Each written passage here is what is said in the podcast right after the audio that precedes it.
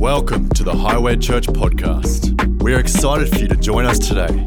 To find out more about us, visit highway.com.au. If you've listened to uh, my last message, uh, you'd remember that uh, while I was away, I did a study on, on the life of Moses, and probably the greatest man that, that ever lived apart from Jesus Christ. Um, I want to look tonight at what made this man so great. I want to look at that and, and uh, I want to see how we can implement those truths into our lives. As, uh, as far as I can see, we're only given one life, so we need to make the best of it, amen? Need to make the best of it while we're here because, you know, this is our time. Moses grew up in privilege and um, then he lost everything. Made a dumb decision, blew it, lost everything, and at 80 years of age, he had an opportunity to fulfill his destiny at 80 years of age and uh, fulfill the very reason why he existed on the planet. And let me tell you right from the outset that, you know, this was no walk in the park. What Moses was called to do was no small thing. This was not going to be easy.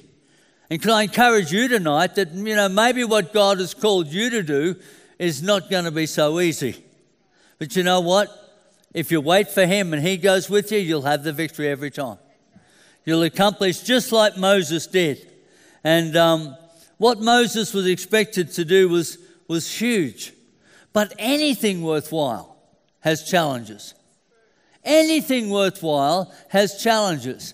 And uh, we need to embrace that. Turn to uh, Exodus chapter 3. We're going to read uh, from verses 1 to 5. It says, Now Moses was tending the flock of Jethro, his father in law, the priest of Midian. And he led the flock to the far side of the wilderness and came to Horeb, the mountain of God.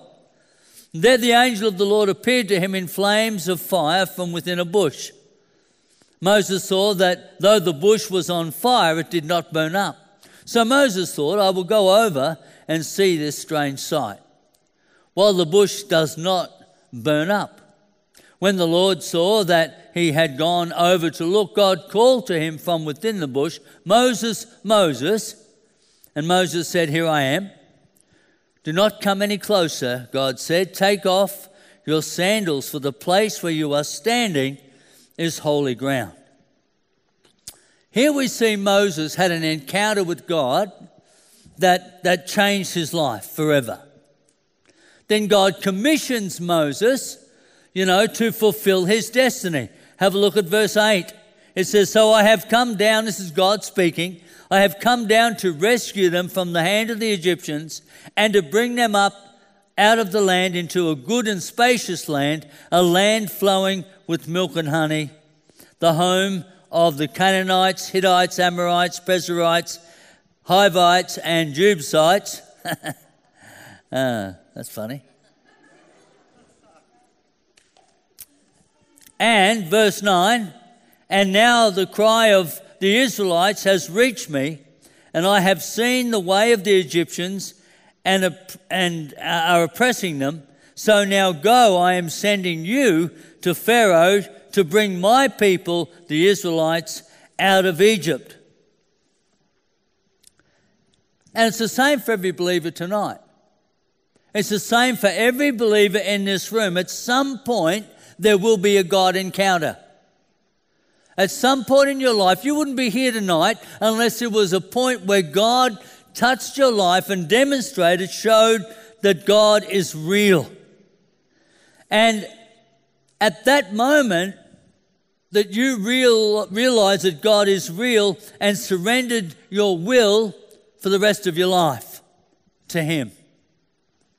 And the revelation came that now your life has an eternal purpose. We don't sit there at home and think, you know what, what's my destiny? What's my purpose? We just get on with life. We just do life. Whatever life we have to do, that's what we do. until God interrupts that flow with an encounter that touches us and, and we get that revelation that, wait a minute, there's more to this life than just my, than this life that I'm living. That this God stuff is real and that He has a plan and a destiny for my life. And can I encourage you tonight? Don't give up. Don't give up on that eternal purpose, regardless of the challenges that you face. Regardless of that, don't give up. God's plan is that you would be victorious. There's no question about it. You may not see that. You may not even think that's possible tonight. But I can tell you, God never fails.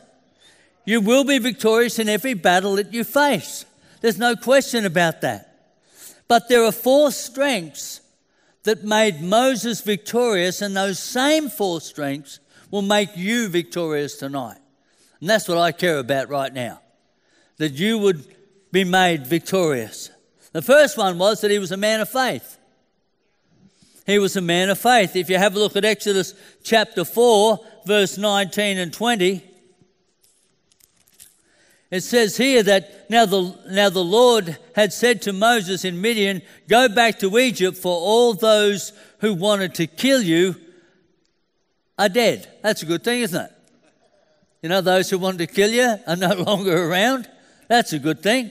So Moses took his wife and sons, put them on a donkey, and started back to Egypt. And he took the staff of God in his hand. Can you imagine Moses going back to his father in law? Like he goes to the burning bush, God commissions him, tells him what to do. He's got to go back to Egypt. So he goes home to Jethro uh, and he says, um, Hey, listen, I was, I was actually talking to God uh, the other day in a burning bush. Um, and he's told me, take me, uh, he's told me to take uh, your daughter and your grandsons, and uh, we're going back to Egypt. Now, I don't know whether he sold it very well or not, but it doesn't matter how it sounded to anybody else. Moses' faith was in God. Moses is, is praised through Scripture, right through Scripture, again and again for his faith. He seemed to have never taken his eyes off God after he met him at the burning bush. If you read his whole journey, like I've done over, over weeks now, you know, you'll know that he just kept stepping up. If God was in it, he was just kept stepping up. From that moment at the burning bush, he went from faith to faith and he went from strength to strength. And that's the, success, uh, the secret of a successful, victorious Christian life. That is, that is the secret to success faith in God. You've got to have your faith in God, not faith in results, not faith in good days, not faith with days without challenges. No, regardless what comes, my faith is in God. My faith is in God. I can't dictate the journey that I'm going to be on. I can help it by making some right decisions. But I can't dictate what's going to come against me because it matters not because my faith is in God. 1 Corinthians 1 9 says, God is faithful, who has called you into fellowship with his Son, Jesus Christ our Lord. 1 Thessalonians 5 24, the one who calls you is faithful and he will do it. He will do it. God's put his name on this. If he has called you, he's put his name on it and he won't let you down. Have, put your faith in God, not in your own ability or the lack of, not in favorable circumstances or situations going right. No, put your faith in God. You know, I remember in 1981, I was in uh, Geraldton in Western Australia and uh, I heard the voice of God uh, speak to me and say, Go to Queensland and, and go to Bible college. Now, everyone around me, even the pastor in the church I was going to, thought I was crazy. Thought I was, that I was loopy. I was hearing voices, and I was. I was hearing a voice. And we packed up everything. I, I, was in a situation where, in, you know, I was earning that much money in a few years, I could have set up for the rest of my life. But see, my faith was not in job opportunities. My faith was in God. We came back to Queensland within six months. We were living by faith. I was going to Bible college. We never had, we never had, you know, much to rub together in way of finances. We used to go through the glove box, remember, honey, and see if there's any, any change. Our stable diet for, for quite a while was chip sandwiches and a bottle of Coke. That was pretty much it. The old chip butty. Who's have those? They're good, aren't they, when you're hungry? They're good. And you know, people could have looked at us and said, You fools, you, was, you had this opportunity. You could have been set up for life. And now you're eating chip sandwiches? Faith's in God, not in circumstance or situation. What does God ask you to do that requires faith? What has He spoken to you about? What, what is that thought He put in your head? What has He nudged you about your destiny? That you've looked at it and gone, oh, gee, man, I don't know I can do that. That's, that's kind of a, you know, that's kind of above where I'm at right now. And have you done it? Have you taken the first step? Our faith is in God. Moses was a man of faith. Number two, he was a man of prayer. When Moses was trapped by the Red Sea in front and by the pursuing Egyptian armies behind, the first thing he did instinctively went to God in prayer. Went to God in prayer. And when the people rebelled in the wilderness, Moses turned to God in prayer. I think one of the greatest examples of intercessory prayer in the Bible is when the people turned against God. You remember? And they made the golden calf. And they started to say, you know, this is worship the, the calf. This is the God that brought us up, you know, out of Egypt. And God was ticked, let me tell you. He was angry. Exodus 32, verse 10. God said, you know, to Moses, Now leave me alone so that my anger may burn against them and that I may destroy them. Then I will make you a great, into a great nation. I mean, God's tick, He's going to wipe out two million people for their rebellion. And Moses intercedes for the people.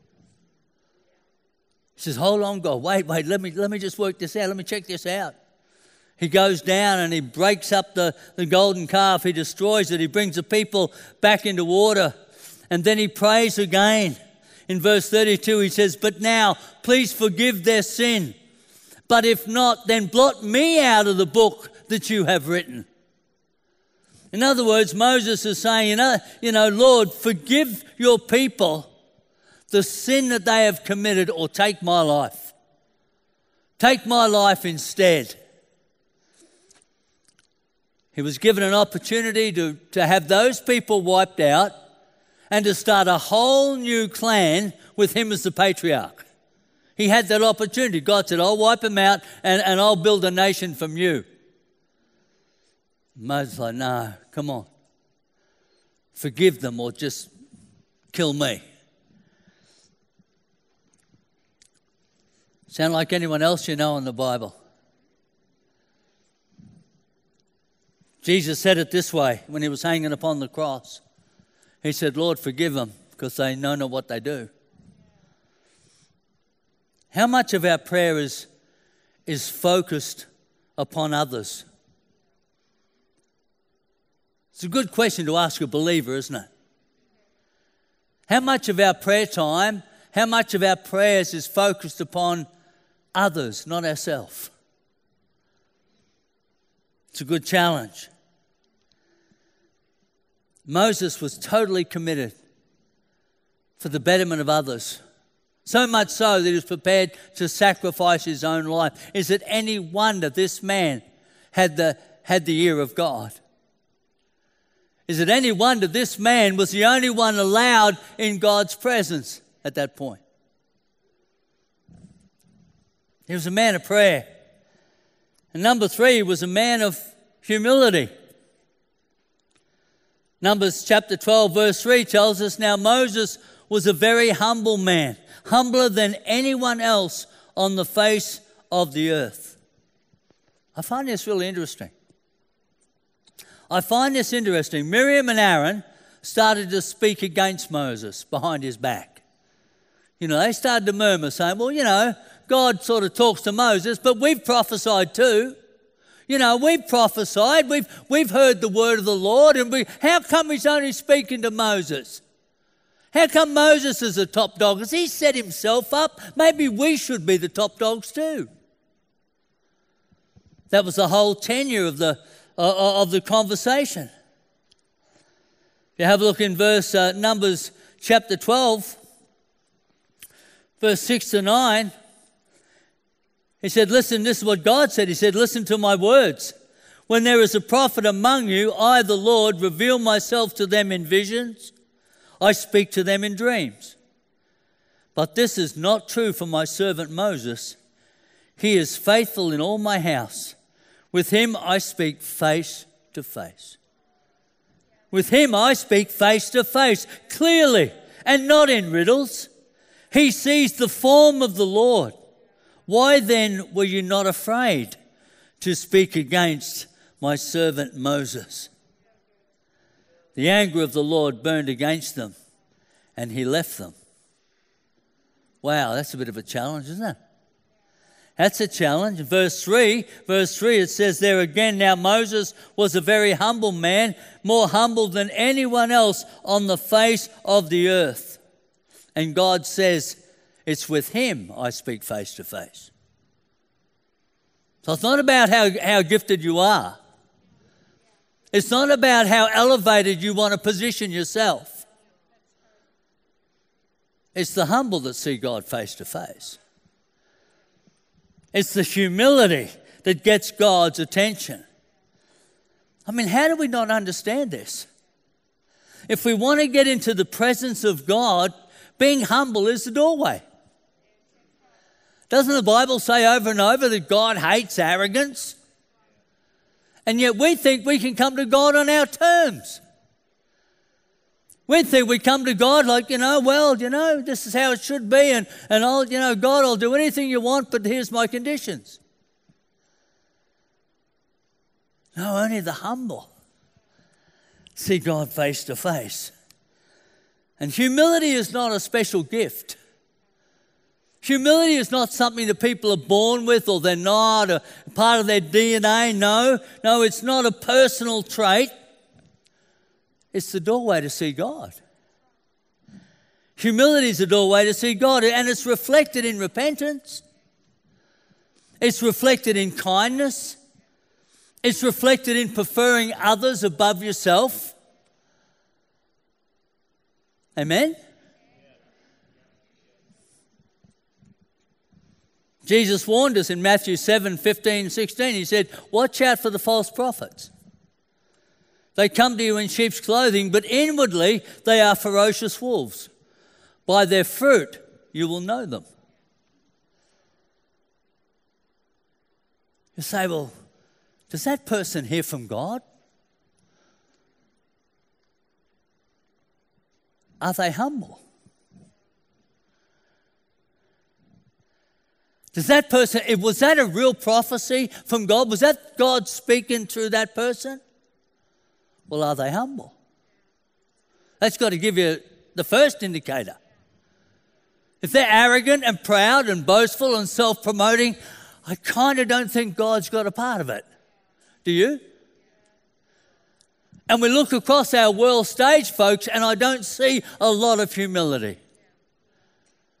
I see the church on fire, the church, you know, large and in charge, and, and you know, all of this, but I don't see a lot of humility. I'm very careful of the voices that I hear on the internet. One preacher I know has a, has a bench press beside the stage that he pumps on before he gets up there because he looks better in a t shirt. World class. A world class communicator. That's awesome, but I want to see humility. Because it's the humble who see God face to face. It's the people you don't hear of that I want to meet. The people are not pumped up on social media that I want to talk to. Because there's a good chance they're right in the throne room. Amen. Humility is a decision, not a gift. It's not something you have and you don't have. No, humility is a decision, it's a discipline. It's a discipline. Are you enjoying this? Because it's pretty tough. Because, see, humility is, is the way of the cross.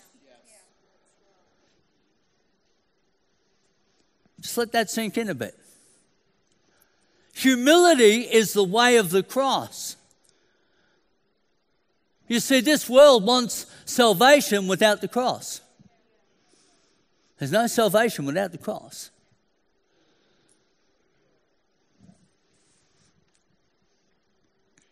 It's where my arrogance is crucified.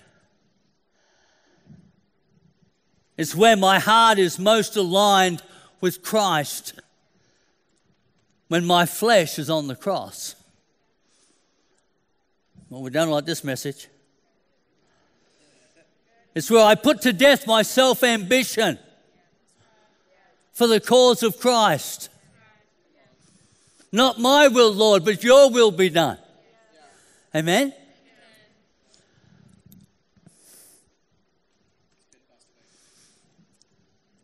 Where I give over my agenda for his agenda.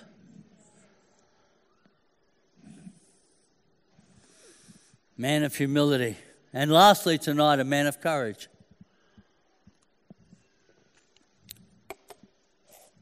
Exodus chapter 5, verse 1 says, After, uh, Afterwards, Moses and Aaron went to Pharaoh and said, This is what the Lord, the God of Israel, says Let my people go, so that they may hold a festival to me in the wilderness. This is a Bedouin shepherd. A Bedouin shepherd standing before the most powerful man in the land and giving him orders what to do. In this day, you were dead. Who were you to tell Pharaoh? who they believed was a direct descendant of God. Who were you, a Bedouin shepherd, to tell him what to do? An order that would destroy the economy of the land. They needed those slaves. Their economy was built on slavery. And this, this sheep herder, stands before Pharaoh. Tell you what, that's courage. You don't fear for your life if you do dumb stuff like that. You do not fear for your life. You don't want to hang around much longer when you start to do those sorts of things. Amen? Take great courage. We, we know that Moses understood how the palace worked. I mean, he grew up with it for 40 years. Like, he understood how the palace worked, but the reality was that the Pharaoh that knew him was now gone. This was a new guy.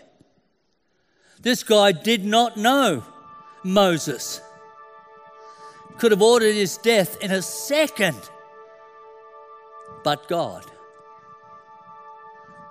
But God. Acts 4:13 when they saw the courage of Peter and John and they realized that they were unschooled, ordinary men, they were astonished and they took note that these men had been with Jesus. That's my, one of my most favorite scriptures in the Bible. Every time I read that, I think, you know what, I could probably do this if God's with me. Unschooled, ordinary men But they noted that, that those men had been with Jesus. That was their credentials. That they'd been with Jesus. When I, when I read that, it just makes me feel like I can do anything if I've got Jesus on board. I can have courage to accomplish anything. When the disciples were out in the middle of the lake and there was a wind blowing and, you know, it was getting a little bit rocky and they, they look out over the waves and there's Jesus. Jesus just walking past. Bible says he was just going to walk right past them.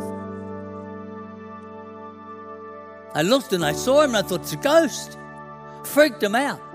Freaked him out. Then in Mark 6:50 Jesus said, "Take courage. It is I. Don't be afraid." I noticed in that scripture he said, "Take courage." Take courage. So, courage must be something that I can take a hold of when I need it. Courage is not something that I was born with, that is a gift that I have, that is part of my DNA, like I'm just a courageous person, I've always been that way. No. No, Jesus said, take courage. That's hope for you and me. Because courage is there to be taken anytime I need it. It's my decision. I can take courage. I can take it and apply it to my situation, my circumstance, the, the battle I'm about to fight, the situation I'm about to confront. It gets my knees knocking. In fear, I can take courage. I can take courage. It's a decision that I make at the time it is required. And that's good news for us, isn't it? That's good news for every one of us tonight. No matter what we are facing right now, we're able to take courage, stand in the face of anything, because it's our choice. It's our choice. In the natural, Moses couldn't do that.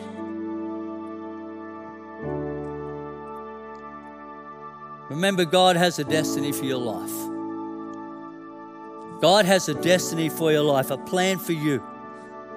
And if you have faith, if you will pray, if you will keep humble and take courage, nothing, nothing will stop you from your destiny.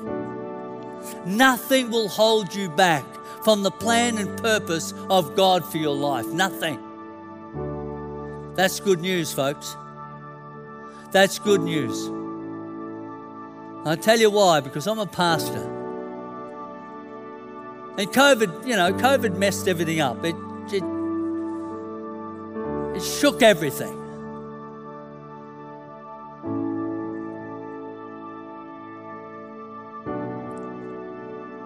And a lot of sheep got scattered. A lot of sheep got scattered. I talk to pastors all over. They're, they're like, where are they? What, What's happened? It's like something's hit the church and it's shaken it, and we've got collateral damage, we've got casualties. People confused, people dismayed, people listening to that voice and that voice and that voice and being led off by, by hirelings, not shepherds. Can't change that because it's happened. But as a pastor, I'm telling you this the next thing that hits us, we're not going to have the fallout. And do you know why? Because you're going to be stronger. It's my commission, it's my commitment. I'm going to build you as best I can by the word of God. I'm going to build you strong. I'm going to build you so you stand up and face every situation and have the victory. You will not be scattered. You will not be shaken because you'll get it. And you'll devour it. And you'll thrive in it.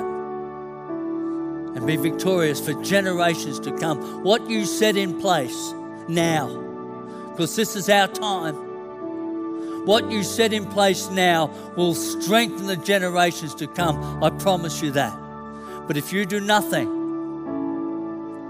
the next wave, the next tsunami that hits us, you may not stand.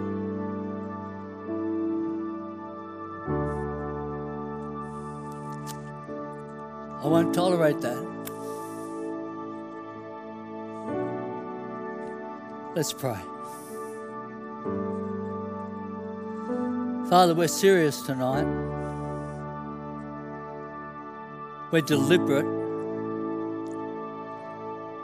we're making a stand. We're placing our feet on the rock. We're going to overcome whatever our flesh is drawing us away to. We're going to be built by the power of your Spirit to fulfill what you've called us to do. Individually as a believer, Lord, and also collectively as a church, you put a stake in the ground, and we're going to bring freedom